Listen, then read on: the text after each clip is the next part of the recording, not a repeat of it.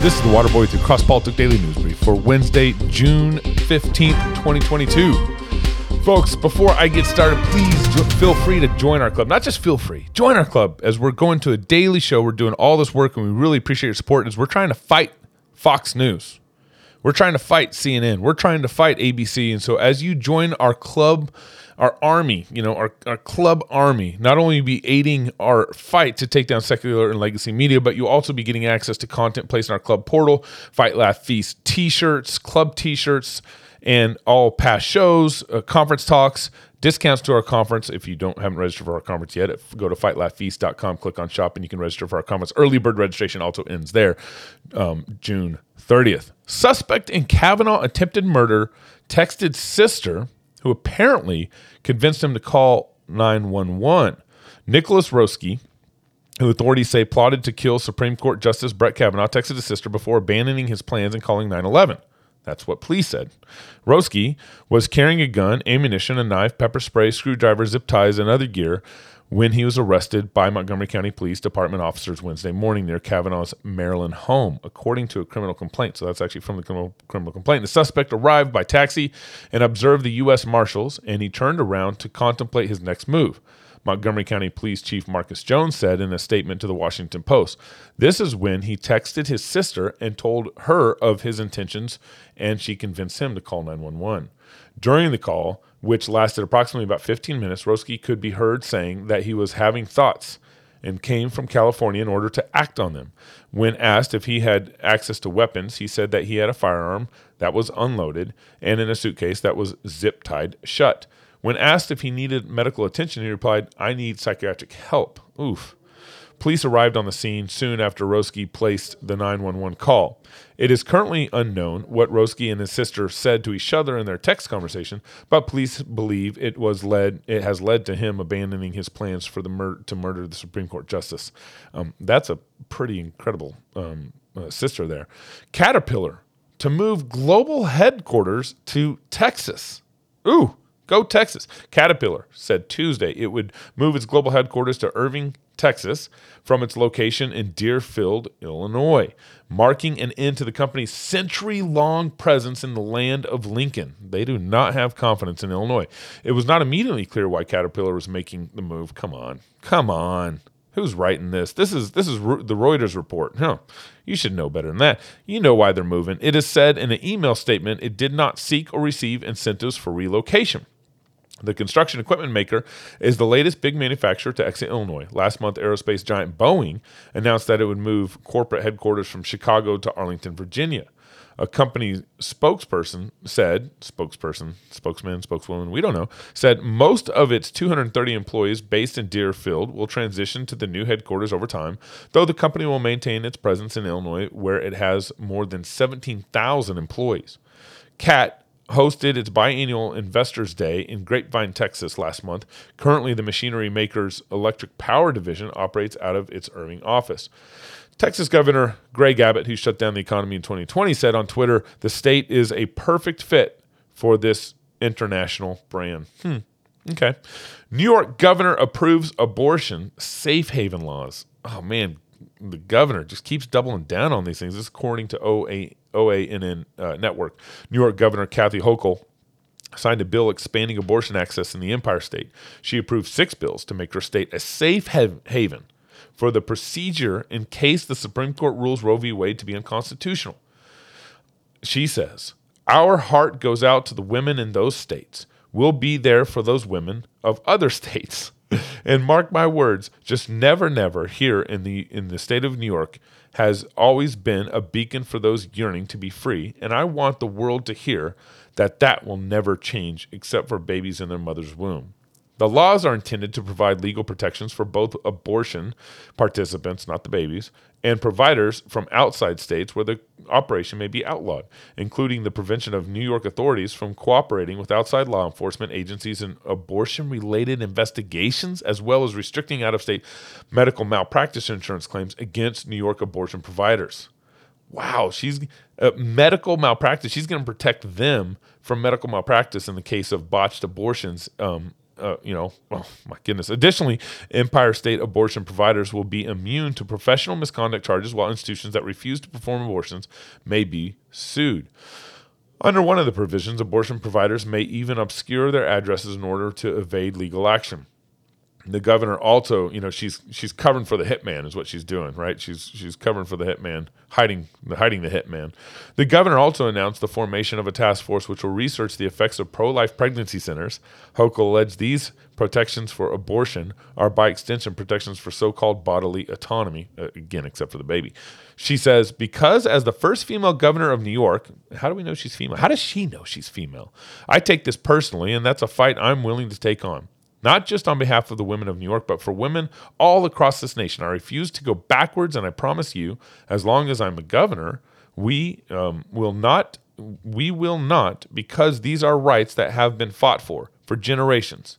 New York State has uh, has led every step of the way. Wow! Despite championing bodily autonomy, Hochul maintained former Governor Andrew Cuomo's healthcare worker COVID nineteen vaccine mandate. I like how OANN brings that uh, last point there. That's that's really good. Armor Republic. The mission of Armor Republic is to honor Christ by equipping freemen with tools of liberty necessary to preserve God-given rights. In the Armored Republic, there's no king but Christ. We are free craftsmen. Body armor is a tool for liberty. We create the tools of liberty. Free men must, must remain ever vigilant against tyranny wherever it appears. God has given us the tools of liberty, need to defend the right he bestowed to us. Armor Republic is honored to offer you these tools. Visit them at ar500armor.com. And if you are a Christian business, uh, contact us at contact at fightlaughfeast.com. Uh, email us. We'd love to be talking to you about our conferences. We'd love to be talking to you about corporate sponsorships, where you can support the show, and how we can help you with your products and services. Trump slams Democrats in January 6 hearings, and he says despite they're desperate to change the narrative of a falling nation. This is according to Just the News. Former President Trump has released a 12 page response to the Democratic led House committee investigation and now public hearings on the January 6 Capitol riots, saying they are an attempt to divert Americans' attention from a failed nation under Democratic Party leadership. I, I don't think he's that off here. Trump issued the wide ranging rebuttal Monday when the panel held its second televised hearing and also included his continued belief that the 2020 election that he lost was rife with voting fraud and vows to replace Democrats with Republicans of his choice in the midterm elections. Democrats are desperate to change the narrative of a falling nation without even making mention of the havoc and death caused by the radical left just months earlier. Trump wrote in the message sent through his Save America PAC Make no mistake, they control the government. They own this disaster. They are hoping that these hearings will somehow alter their felling prospects. He's, he's right.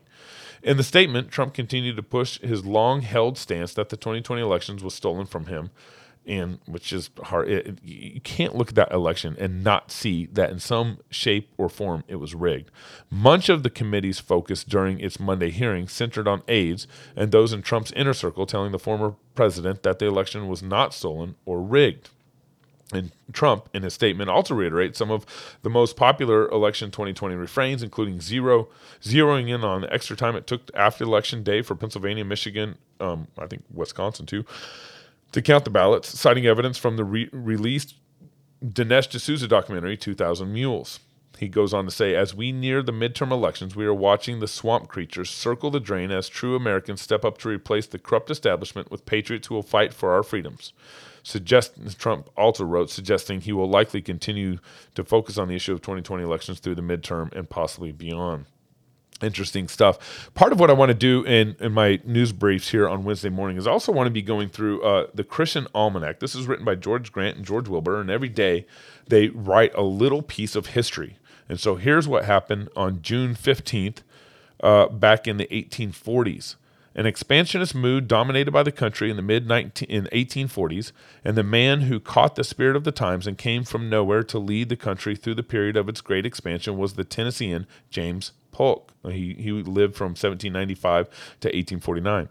In spite of this distinction, Polk has been one of the most neglected of our presidents, emerging from the comparative oblivion to become president.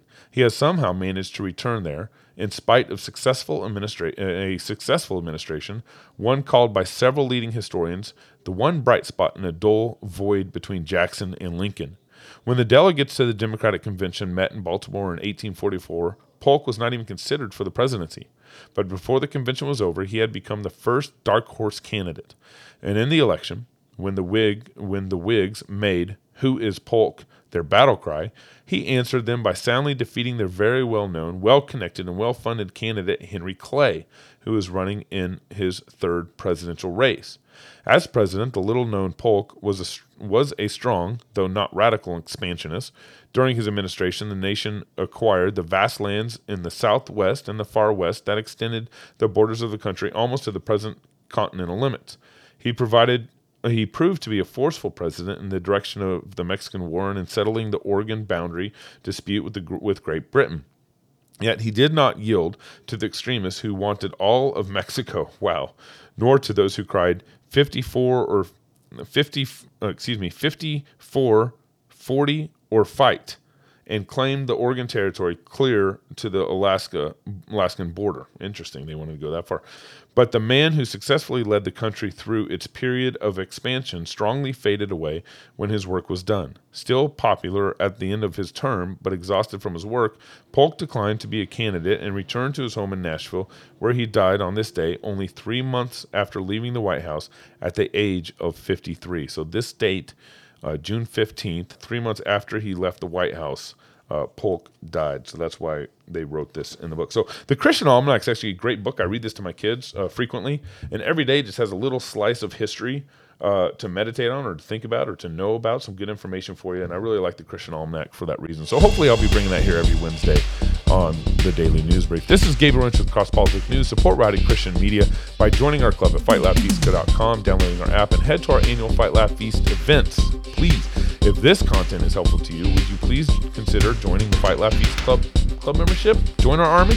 We're trying to build a cancel-proof media platform, and we need your help. Join today and get a discount at FightLaughFeast.com uh, in the shop to our Knoxville conference. Have a great day.